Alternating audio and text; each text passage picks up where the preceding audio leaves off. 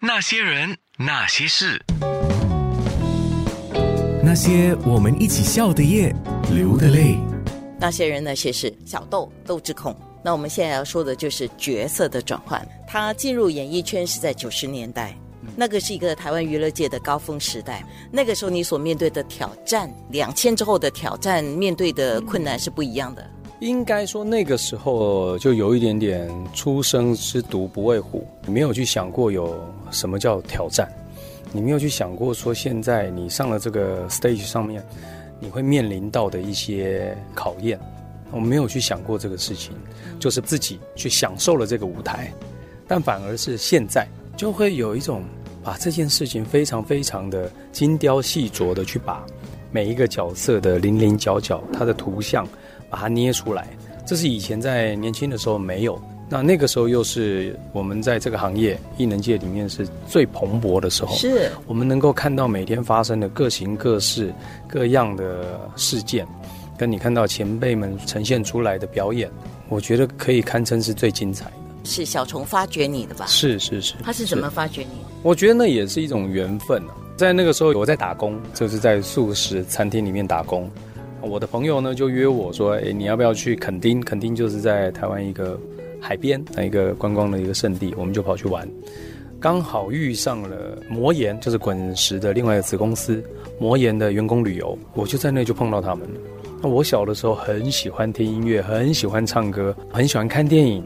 因为以前都会有很多的星探挖掘什么新人，挖掘谁，比如说小齐、小齐哥、任贤齐，还有杜德伟，那时候都是我大师兄。我看到他们出道的经验，我好羡慕哦！我就想，哪一天会不会我也有这种幸运？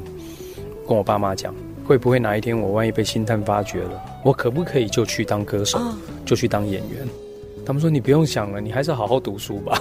”结果，我觉得这就是缘分。我到了垦丁，然后就从那个时候接触了魔岩，就从那个时候进了滚石。从进了滚石了以后，拍了《大医院小医师》，一路当演员到现在。十六岁，嗯，小豆是被小虫发掘，然后签约了滚石唱片。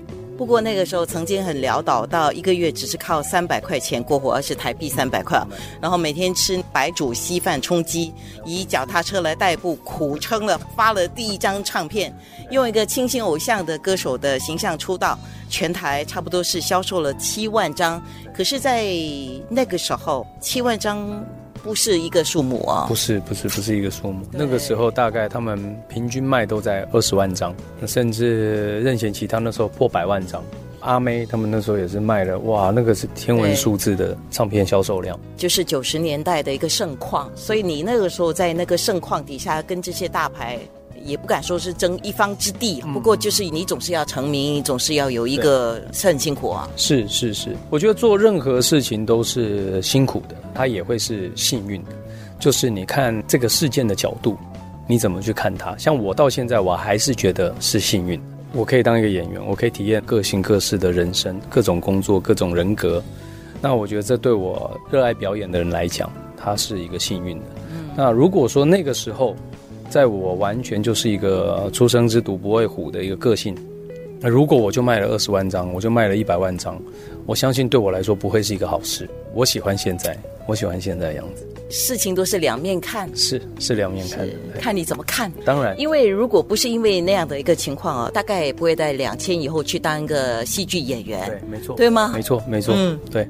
对于两千后你成为一个戏剧演员这件事情的这个转变。我觉得是老天的安排。有人曾经问过我，喜欢音乐多还是喜欢戏剧多？其实这两个很难抉择。